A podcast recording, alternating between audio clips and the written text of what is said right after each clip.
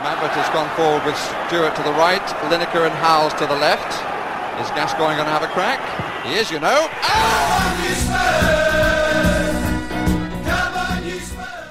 Okay, welcome to the eSpurs podcast, guys, which is officially this week a moan-free zone. Coming up on this week's podcast, we'll be looking back at the games in a frozen Norway and a white-hot White Hart Lane against Manchester United. We'll also be previewing a busy week of games away as we travel to Fulham and up to the Stadium of Light.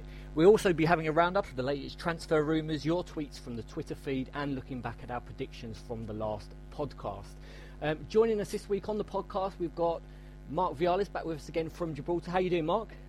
Hi, great pleasure to be back.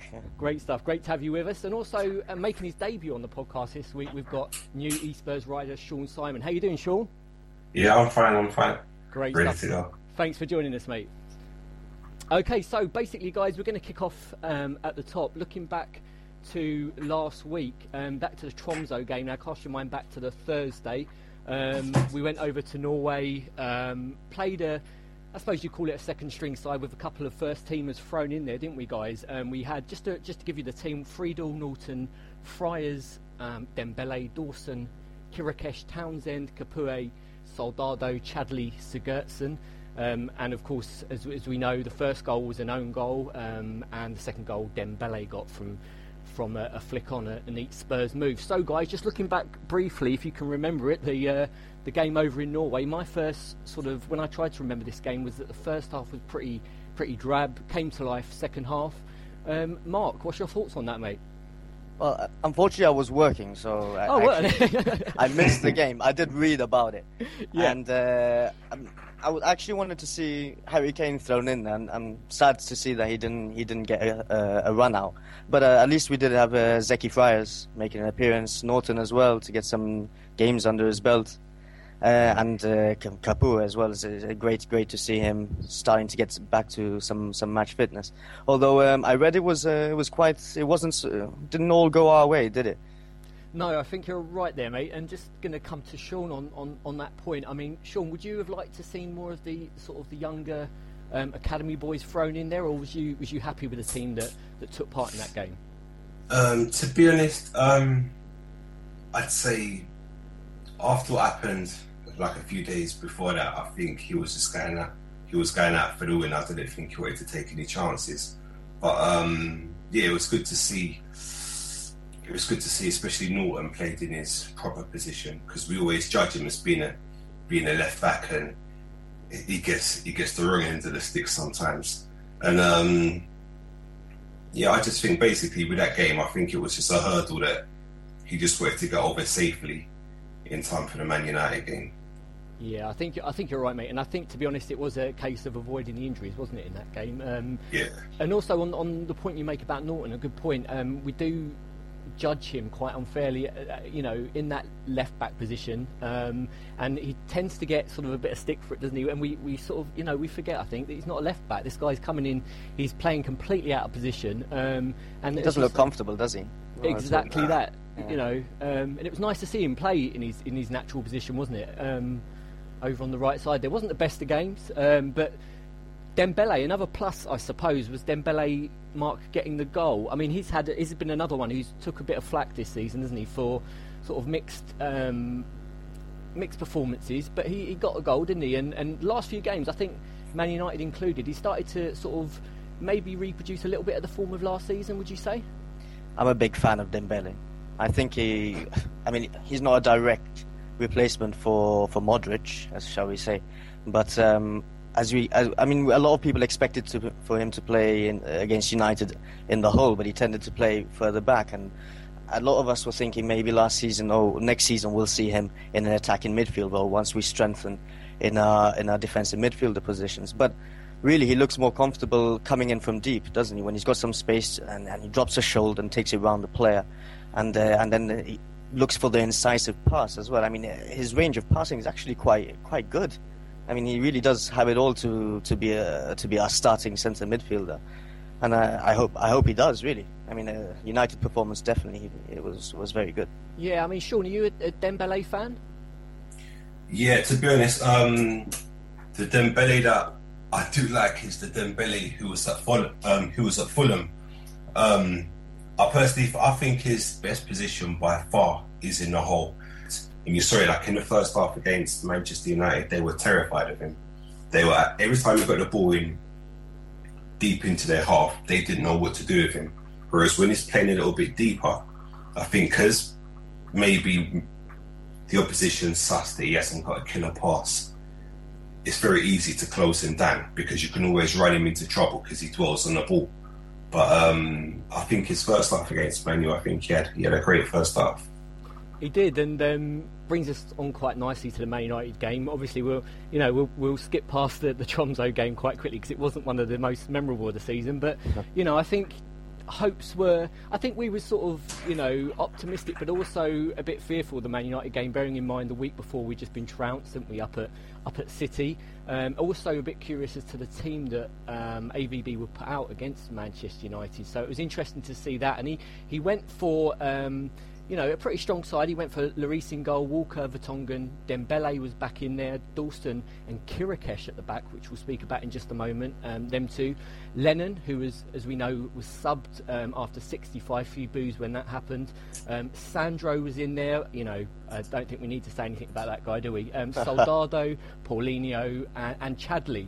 So, very, very strong side as you would expect against Manchester United. But I think, for me anyway, the play I really enjoyed watching on this, guys, I don't know about yourselves, but for me it was Paulinho. And just seeing him in that position behind Soldado, I think exactly probably had his best game of the season for Spurs. Yeah, I think so. I mean, that's what I was saying earlier when in referring to Dembele, that he was playing a bit deeper against United. I know he did push up as well, but Paulinho is... We saw him there a bit more box to box. I mean, a bit more trying to get into those threatening areas, trying to live up to the comparison that some people gave to him as being close to Lampard when he signed for us. I really enjoyed his performance. I think he can go. I think that we still have a lot to see. There's a lot to come for him. Yeah, I also think with Paulinho, I think it's going to take him the longest to adapt in terms of seeing what Paulinho's really about, because he's one of those players when he finds his form, I still think he'll be one of those players who it could be easy not to appreciate him, because against Man City I thought he had a shocker. I didn't see him fight for any ball, so I think he was one of those players who felt he had a lot to prove in that game. And Once he was getting stuck in, personally, I like him off the ball. He makes a lot of clever runs off the ball, but when you've got him deep in midfield in the engine room, the game just goes past him. I still think he hasn't really adapted to the actual pace. So it was like a clever move putting him in that in the hole. So he doesn't really have that. There's no pressure in him to sort of. No, I think move around quicker than he needs to.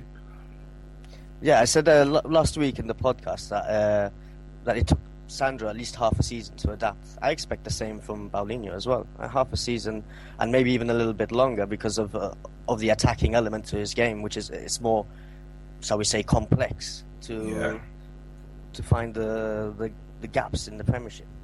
Yeah, yes. And I think as you mentioned there, it's a big.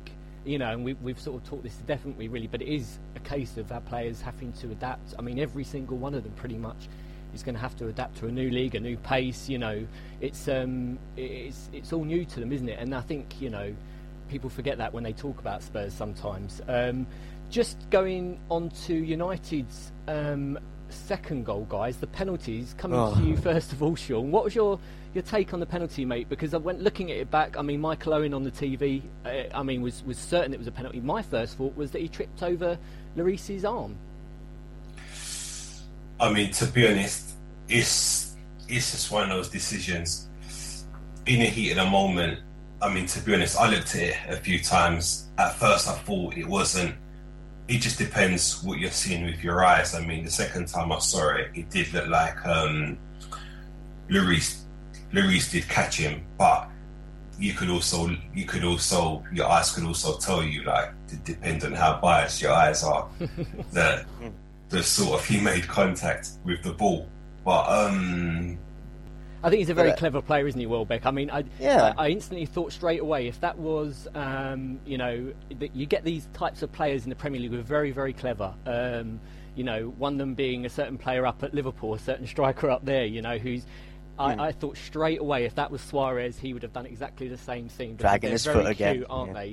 They know. And I think Spurs, and I actually said this watching the game, I think that's one, I'm not sure if I'd want Spurs to go down that road, but I think Spurs need to be a little bit more cute in that sense, because I think sometimes we're too fair, aren't we, almost, Yeah, absolutely. I mean, didn't we see Lennon? Lennon should have gone down at one point against United when he was clipped behind, and he took the extra touch, honest Lennon, trying to get the cross in. Yep. But if he would have gone down, that would have been a penalty. Well, with our luck, we wouldn't have got it, I suppose. Especially against United, no chance. Oh, yeah. No chance. Forget about it. At the time, I thought sometimes with Lennon, he moves too fast to actually think about what he's doing. Yeah. Because it's only when the commentator actually mentioned it that I thought, hang on, he could have taken a dive. But then sometimes when you start going down that road, you start making dives when it's actually easier to pass. So sometimes it's good to be cute, but then your decision making about when to do it, I think you've really got to be naturally sly in that sense. Yeah, it's a great shout. I mean, it could work either way, couldn't it? And also, if you start going down, you tend to get what... Bale last season tends to get a bit of flack, I thought, quite harshly, because I think he was genuinely fouled, but then referees start to question every single time you go down, don't they? Apart from, it seems, when your name's Suarez, but that's for another podcast, maybe. It does follow reputation sometimes, doesn't it? Absolutely, yeah, and it does. And I think, as Sean quite rightly pointed out there, it was a 50-50. I think it could have gone either way, probably. They're more often not given, those ones, because the referee probably sees it at such a great pace that it looks like a penalty to him, to be fair, and we get the advantage of about 20 replays, don't we? So, yeah. So it's a great shout. Their first goal, again, guys, it's typical, isn't it? Very lucky goal, flick off Walker, and straight away they're back in the game, Mark. Yeah, and that's a shame, because I thought Walker had his best game of the season against United. I mean, 100%. With that goal. Yep. Yeah, and then it's just, I hate to say it, but typical Walker as well, because he just lobs a foot at it. He doesn't. It's a simple lapse of concentration. How many times have we said that about Kyle Walker? That he's great attacking, but then suddenly a lapse of concentration, and then we're a goal down. I mean, he usually uses his pace to catch up with him, but at that point he couldn't rely on that, could he? Yeah, I think sometimes with Walker, I think we still forget that he's still young. He's not. Yeah, I mean, he's not a teenager by any stretch of the imagination. But I personally think the guy needs a rest. I think over the past few seasons he's been playing like near enough 40 plus games, and I think he needs a bit of rotation, and that's why I'd love Naughton to come in every now and again, because sometimes when I'm seeing Walker, he's mentally, sometimes he looks exhausted. His head just doesn't. His head goes very quickly. I think if you just rest him now and again, his body will come back fresh, and his mind will come back fresh. Because in his first season, when he really started playing for us, he wasn't making his mistakes, and then last season he had an awful season in terms from a defensive point of view. And although it's improving, I still think a little bit of rest would sort of help his development. Yeah, I think it's probably a case of burnout, isn't it? We forget as well he's playing for England. A couple of times a year as well, those midweek games for England, then coming back playing in the Premier League on the Sunday, or Europa League on the, and he's playing a lot of games for a youngster, and he's come a long way in a short space of time. I think the thing that we're all impressed with about Kyle Walker is the pace that the guy's got, and when he's running at a player, it's just pretty much second to none. And him and Lennon down that, sort of right-hand side. Terrifying. It's terrifying. And I think that's one of the disappointing things, isn't it? When AVB plays Lennon on the left, I think he was genuinely unlucky with that goal. We can't fault him because he scored the free kick. against United, completely bamboozled their defence, didn't he, with the free kick, you know, hitting it straight under them. So, and as you've just said, I think he had his best game of the season. So top notch to, you know, full credit to Kyle Walker for that one. Moving on to the Sandro, what needs to be said, eh? You know, the Sandro goal from outside the box, guys. You know, it's just a player, isn't he, that you can see, as was mentioned on last week's podcast, that genuinely loves playing for and scoring for Spurs. Yeah, definitely. To be honest, I think Sandro, is really one of the only leaders we've got at it, because every game he just seems to be setting the pace. And I think the game against Man United, I think the result wasn't as important. The result was important, but it was more so important that the actual response from the team. And he sort of led that response. He sort of led that thing from the midfield, and everyone seemed to follow, because he just didn't leave anything behind in that game. He just took it to them for the full 90 minutes. And he played the same against Man City. And it was just good to see that everyone else put in that same level of commitment into that game, and that should hold us in good stead for it all. Yeah. Yeah, he leads by example, doesn't he? Yeah, definitely so. And he loves it, and we agreed. He loves Spurs, and we all love him, the beast. And the passion the guy, you know, plays is 100% every game, isn't it? You know, and he's, you know, hopefully be part. How many times has he thrown up on the pitch? Well, I tell you, any player that throws up on the pitch for Spurs, he's got my full respect, mate. For, and mine. You know, Spurs legend. As soon as he does that, mate. What we're going to do now, guys? Just give out a few for the people listening. Just give out a couple of notes. If you want to contact us, guys, get in touch on our Twitter.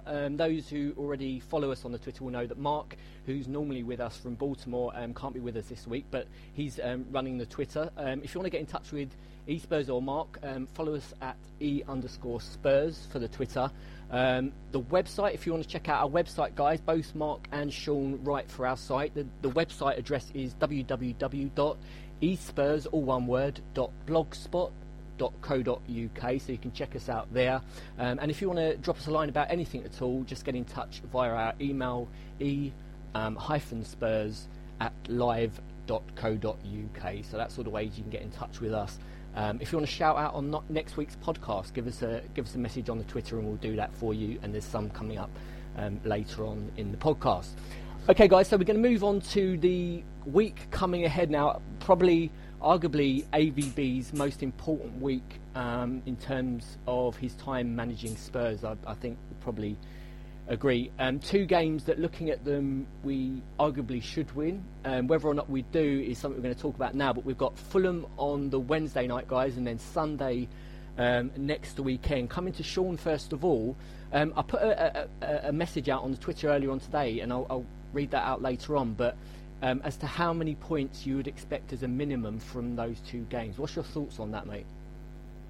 I'd say we should get six. We should easily get six. Well, I won't say easily, but we should be looking to get 6 points out of those two games, because after yesterday's game, it's just about just trying to get some momentum going. The spirit that we showed on Sunday, it would be criminal to drop the pace for the Fulham game. They're in not so bad a position, because I mean obviously they're fighting for their life, but Martin Jol sacked, so this week they're going to be going through a slight bit of transition, so we should be able to take advantage of that.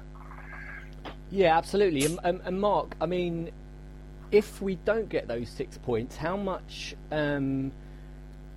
leeway will be given to AVB, do you think, if we don't get the full 6 points? Do you think it's 6 points or big time pressure for AVB, or do you think maybe three and we're, you know, not a bad result out of those two, or is it, you know, 6 points or nothing, mate?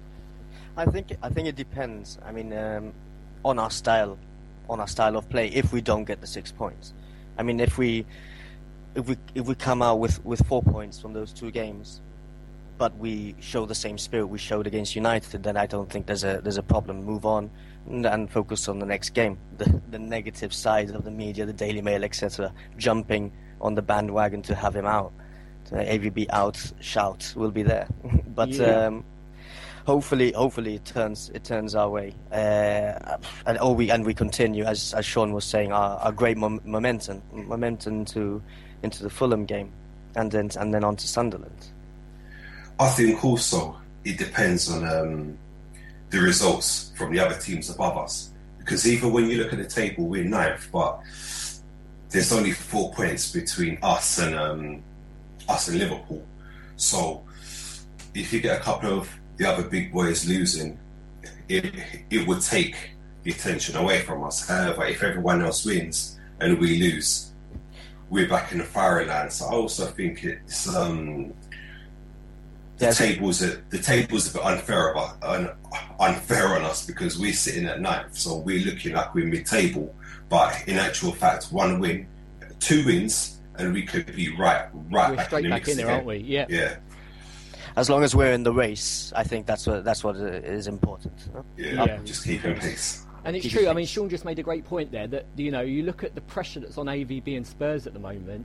Yet Manchester United are a point above us. And there doesn't seem. I mean, and AVB made this point in his press conference, didn't he? There doesn't seem the same pressure or scrutiny. Maybe that's because he's following, arguably the biggest act there's ever been to follow in football, but that's another point completely. But, Manchester United aren't getting the same sort of scrutiny that Spurs and AVB in particular seem to be coming under, are they? And yet they're only a point above us in the league.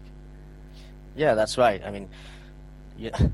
What is it that they have against AVB in the end of the day? I mean, they scrutinised him at Chelsea, and it was, I mean, arguably the media with the big name players at Chelsea that forced him out of the job, and it would be criminal if that were to be the reason that he wouldn't be a success at Spurs. But in the end of the day, we need to get behind this guy, us as the fans and the players. We know that they're behind him, and if the media just finally decide to change their viewpoints, that would also be helpful.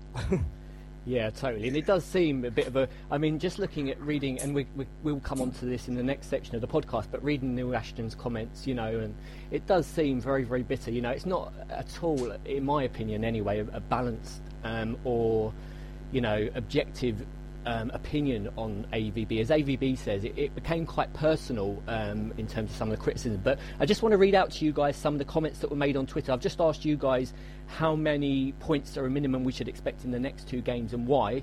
On the Twitter, we had quite a few people get back to us. Alex, for example, says 6 is absolutely essential. These are the games we must win if we want to come top 4. We've dropped enough points already. The Spurs blogger says we have to win these games, both teams in poor form, Liverpool and Southampton afterwards, both away. I think that's probably incorrect, because I think we've got Liverpool at home, so he says 6 points there. Spurs Fanatic says 4 points from 2 tough away trips, and just reading down the list there, we've got Ben Gearing finally says we have to build on this weekend's performance, which is what we've just mentioned there. And also, if we don't win, the pressure is right back on AVB, which I think we'd all, unfortunately, probably agree with if we don't get at least the sort of 4 points that we've just mentioned in those games. So, guys, we did this last week, a bit of fun. We're going to go for some predictions now. I'm going to put you right on the spot. And as I mentioned, this will be returning to haunt you next week, unfortunately. So, Sean, first of all, mate, your prediction. We travel to Craven Cottage, Fulham. New management there on Wednesday night. What's your prediction for that one? I say for the Fulham game, I say we'll take it 3-1. I think it will be a hard-fought 3-1, but I think we'll probably do them in late on. I can see it probably 1-0 and it looking a bit hard and nervy for us. Somehow we'll go up 2-1 and then we should be able to finish them off. I like your thinking. I like it. 3-1, so from Sean. Mark, for the Fulham game, mate, what's your prediction for that one? Well, it's upsetting to see such a friendly figure like Big Martin Jol get the sack in that way. I mean, I love that giant teddy bear of a figure. But I think we'd be comfortable. I think we're gonna move on. We're gonna take it in our stride and win 3-0. 3-0. I really like the optimism this week. This really is a no-moan zone this week, isn't it? We've completely turned the tables from last week. Martin Jol sacking at Fulham there last week. There was an interesting comment we got. I think it was an email we got into us saying, you know, how about this for a shout? Martin Jol coming back to Spurs maybe as a coach. I'd love to see it personally, but whether or not he'd come back as a coach after being the manager there is another matter. But guys, I think you'd probably agree it'd be great to have him back, wouldn't it, at Spurs? Oh, him and Stephen Freund together. Just the goal celebrations alone would be worth it, wouldn't they? But yeah, so we're going 3-0 and also a win, wasn't it, from 3-1 for the Fulham game. On the weekend, on the Saturday night, I think it is, we travel up to Sunderland, the stadium light. Always a tough game up there, obviously new management, Gus Poyet up there now. Mark, tough game, but winnable. Yeah, I mean it's tough up north, and in their ground as well. Their fans are very supportive, you know? And but they're also languishing at the bottom of the table like Fulham. So hopefully, I mean I think we're going to get a 2-0 win there. It'll be a bit tougher, I think, but 2-0. 2-0 against Sunderland. Sean, obviously, as we just mentioned, partisan crowd up there. You know, they always get behind their team, don't they? Especially now, got new management in there and they're fighting for their life. So what's your take on that one, mate? I think the Sunderland game might be a little bit easy for us. I think against Fulham, I think because it's a London derby, might be a little bit tense. But I think with Sunderland, once if you start early on them, and you get you shut the crowds up, I think we'll have an easy game. I think it'll be a lot easier. I'd probably say about 2-0. 2-0, and I like the thought of an easy game. Being a Spurs fan, it doesn't happen very often, does it, you know? So I'd love a nice 2-0, 3-0 win. So we're again going for a couple of wins. So let's hope, guys, we can turn that into results and come out of the week with 6 points, which I guess 6 points arguably puts back in the top four, wouldn't it? Depending, obviously, on other results. And how much better would things look then? And AVB could arguably turn around and stick two fingers up at the press, couldn't he, then, after a couple of nice wins, hopefully. Yeah. If we play with the same pace, it shouldn't be a problem. But if we go back to this pedestrian build-up, start slowing things down too much again, that's when we'll start walking into trouble. But if we just go at like we did on Sunday, I can't see us losing either of those two games. Yeah, and let's. I mean, I think you're spot on there about the pace. I mean, that's been our big argument all season, isn't it? And arguably a little bit of last season, although Bale got us out of a few tight situations there. But I mean, especially the Europa games, which aren't great games in the group stage anyway, but the pace we've been playing at is almost crippling, isn't it? At times, you know, sort of. One pass forward and then two back, isn't it? You know, but against United, we seem to be just back to the old style. You know, almost sort of couple of seasons ago, wasn't it? That sort of dynamic football. You know, with Paulinho up there charging, supporting Soldado, the midfield working hard, Sandro getting on the ball. You know, the wingers and the wing backs bombing down the line. You know, and it was great to see, wasn't it? After a season of pretty poor football. Oh yeah, it seemed like they were playing more direct football than what we've been crying out for, I suppose. I mean, we want a patient build-up. We want it to be measured to the point, but still exciting and dynamic. And with that, we need to play this sort of style that we played against United. And if we play this style, we'll win the games. I agree with you, Sean. Yeah, because even watching us sometimes, we don't have any midfielders who can set the pace, like in a way that Modric or even Carrick did. Yeah. Guys who can either slow it down, speed it up. So if we start slow, we're always going to finish at that pace. The only way that we can play like we did on Sunday is just straight from the first minute, just hold that pace and just try and stick to it. But if we start trying to slow down and overusing the ball, we can never seem to take control of the game unless we start getting desperate, like in the last 10 minutes when it's like a little bit too late. But during the middle of the game and at the start, if we start slow, that's when we start getting ourselves into trouble. Yes, great shout. And it goes back to what we were saying last week, that when, I mean, if we, as you said, Sean, if we kick off at a certain pace, keep it going, great. But if we don't, and then we go a goal down, there doesn't seem to be a plan B, does there? So, I mean, we had the likes of Bale and Lennon sort of bombing down, and our pace terrified teams, didn't it? I don't think there was a team in the league that could live with us in terms of pace. And that was always our major sort of asset, the counter-attacking, pacey side. And I think we saw a bit of that against United, that the pace was back, wasn't it? Certainly with Walker and Lennon and, you know. So, I mean, you've got to play to your strengths, arguably, haven't you? And if that's your strength, you've got to go with it. You don't try and mend what isn't broken, as they say. So, I should just mention, Mark obviously can't be with us, but he has left a few comments, and just want to get your guys' thoughts on these. He says, Chadli and Lennon look good, really good. The inverted winger on one side and the true winger on the other worked, and we kept our width, which I think was another great point. We didn't over-congest that midfield, did we? We kept the width with the wingers and the wing-backs bombing down. Lennon was back at a high level, but apparently he had some sort of injury when he was taken off, so that's something to watch. Chadli didn't offer as much going forward, but he did excellent work defensively. He prevented Smalling getting forward, and the fact that Valencia had such a threatening game is Jan's fault, since it was essentially one-on-one on the flank all day long. Mark, what's your thoughts on that, mate, in terms of Jan? I know he's not happy playing left-back, is he? So we can't necessarily give him too much criticism for that. But he did, I suppose you could say he struggled against Valencia, didn't he? I mean, Valencia a couple of times, especially, I think it was second half, just left Jan completely for dead, didn't he? I totally agree with you. I mean, I totally agree with those comments, because like I was saying last week in the podcast, I mean, Vertonghen is a centre-back. He needs to play this at centre-back, and he has played some great games at left-back as well, and bombing forward as well, and he does bring the ball forward, as he can do from the centre to a certain point, and effective. He doesn't really lose it in the middle or ever, but it's out of his comfort zone, and he did have a bit of a, I wouldn't call it so much as a shocker, but a bad game against Valencia on the right. So they saw the weakness and tried to expose United. United tried to expose that weakness that we had on the left, and what do? We play Naughton again, who's not. It's not his natural position. I mean, it's definitely a problem. Yeah. Also, I think with Vertonghen, I think maybe since that Manchester City game, he totally looked like at the beginning like he was making a statement, like he really did not want to play there. Yeah. He's frustrated at having to play at left back, but all he's got to do is hang on until January.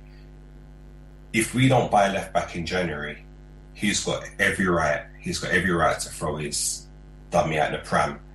But they've got to come to some sort of an agreement. Just put everything you've got into playing left back, a few more games, and we'll look to get someone in to support Danny Rose, and then there wouldn't be an excuse to play him there. But right now, he looks like he's sort of worried that he's going to be stuck out there permanently. So against Man City, I felt like he was sort of half deliberately taking his foot off the pace a little bit to make a statement that you can't keep putting me out there. But against Valencia's like a steam train down that flank. He's one of the only out-and-out wingers who's going to sit on that byline and just totally bomb down.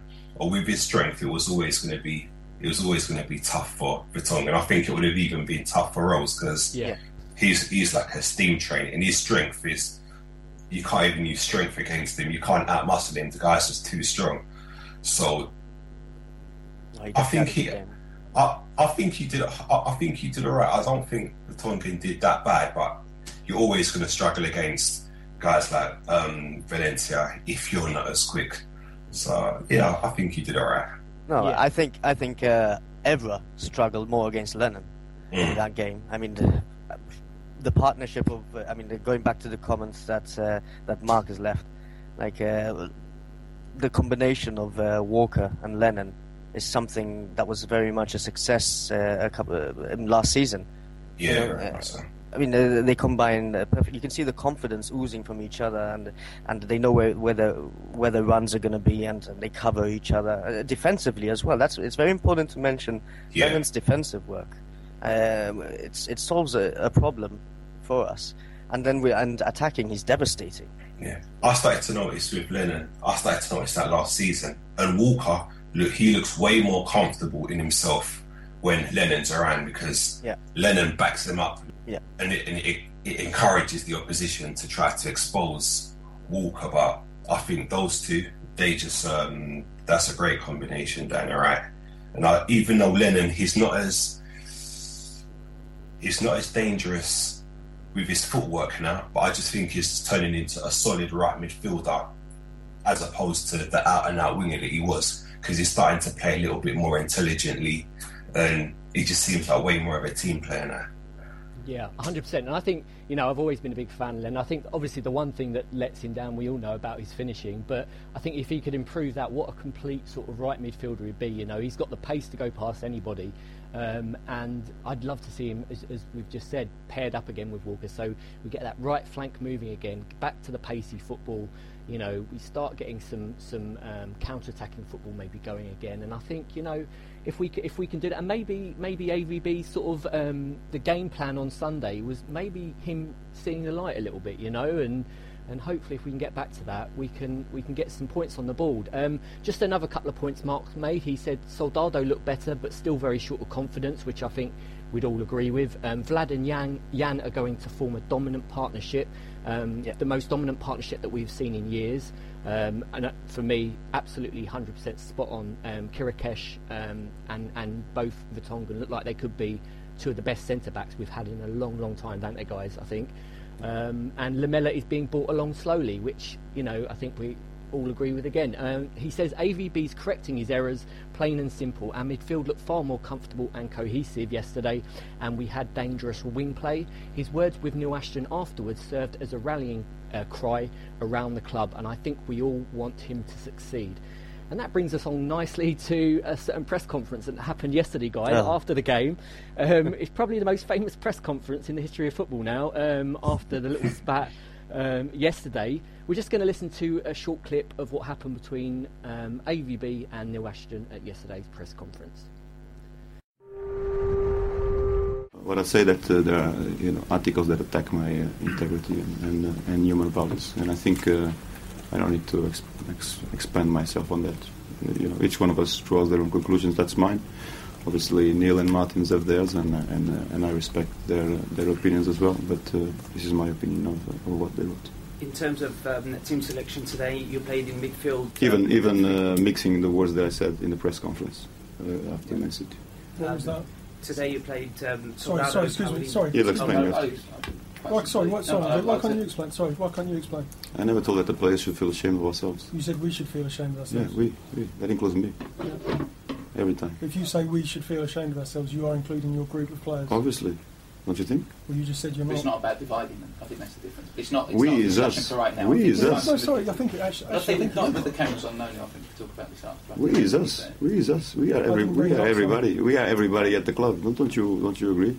Why do you think there's any intention to separate myself from it? Okay, guys, so that was AVB and Neil Ashton coming to blows verbally in the press conference yesterday. I don't know about you guys, but I finished listening to that clip with more support for AVB than I think I've had in a long time. And just the pride that oozes from the guy, wanting him to prove the press wrong more than ever. Mark, would you agree with that, mate? Absolutely. I mean, he showed there that he stands by his views, and that shows integrity. And no one can doubt that he's putting everything in to Tottenham. I mean, Sam Allardyce said something very interesting. Yeah, he said that he was brave, that AVB was brave to fight the media, but ultimately it's an uphill battle against them. He doesn't fancy his chances against them. But Mourinho had quite an interesting battle with the media in his last stint with Chelsea. Seems to have calmed down now.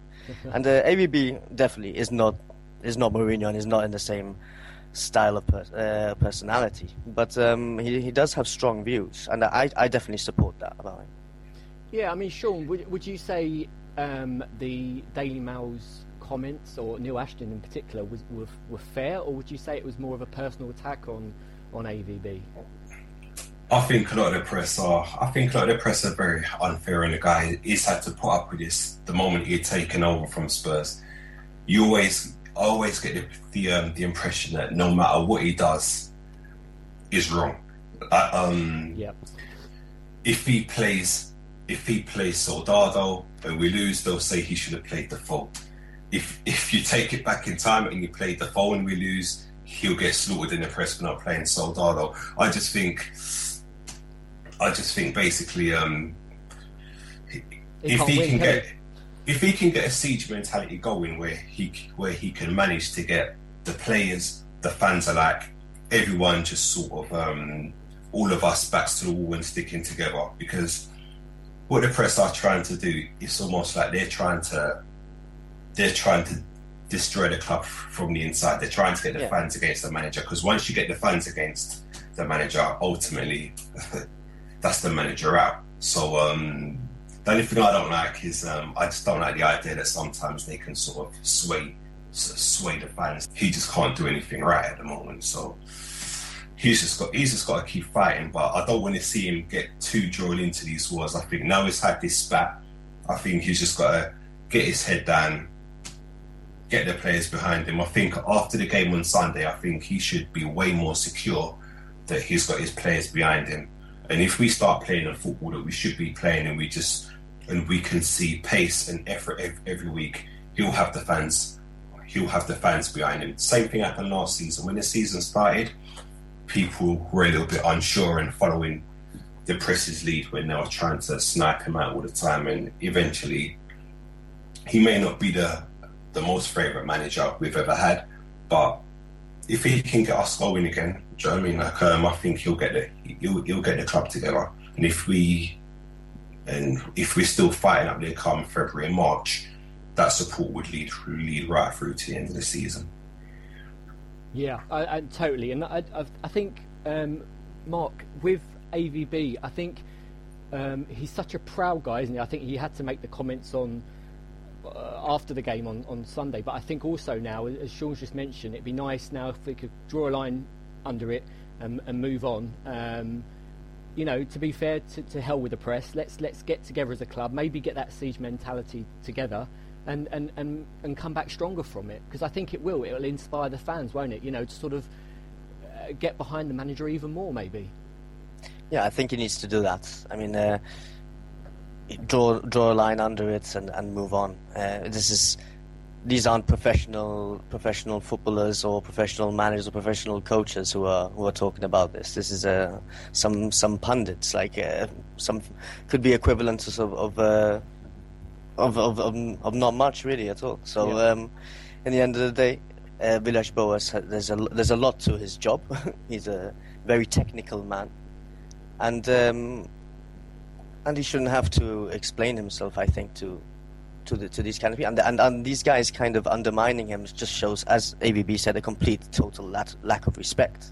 Yeah, totally. I mean, and the comments that Ashton made, I mean, I think it was an article last Wednesday online where he said, I think the comments that sort of irked AVB so much were Ashton saying that AVB's treble that he'd won in Portugal, Ashton basically said that anybody could have done that. Yeah, I'd like to see him try. Well, exactly. You know, a guy that's never probably, you know, played a professional game in his life, for him to say that, I think that's hugely disrespectful, isn't it? You know, it's absolutely. When a manager wins something like a treble, you know, that's not easy anywhere. Well, that's right, and that deserves respect, you know.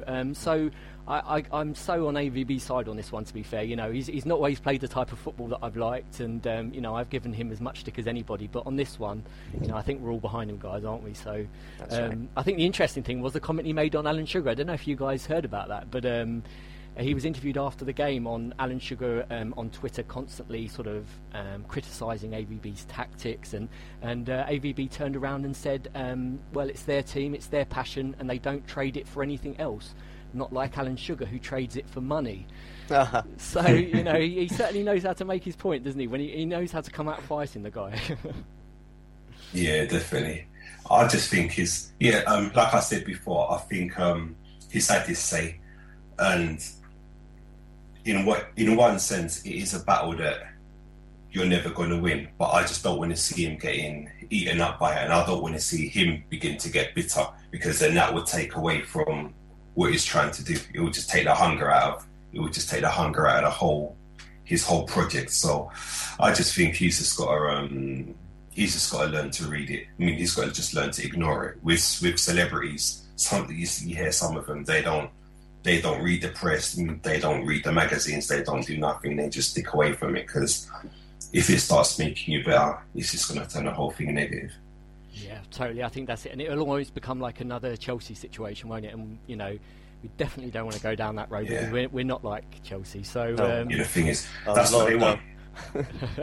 So never. Let's try and turning a negative into a positive. We're just going to move on to the final bit of the show, guys. Just a couple of shout outs from again on the Twitter that a few people have asked us to give them a mention. Kevin Alexander following eSpurs from New Jersey in the USA, Paul, who follows from Royston just outside Cambridge, Colin Riley from Illinois, USA. So the transfer rumours this week from Mark on the Twitter that he's asked us to mention. He says Jermaine Defoe may be on his way to Toronto, which, in fact, we actually mentioned on the 28th of November on our website. One of our writers over in Canada, Nathan Jurek, top marks to him because he mentioned that before anyone else on the 28th of November.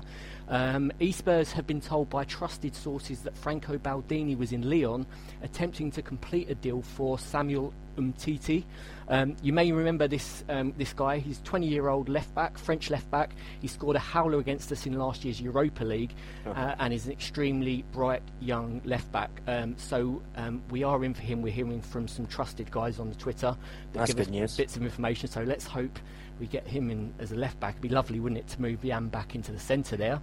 Yeah, definitely. And just finally, eSpurs has also heard that the Alexandra Pato rumours are accurate.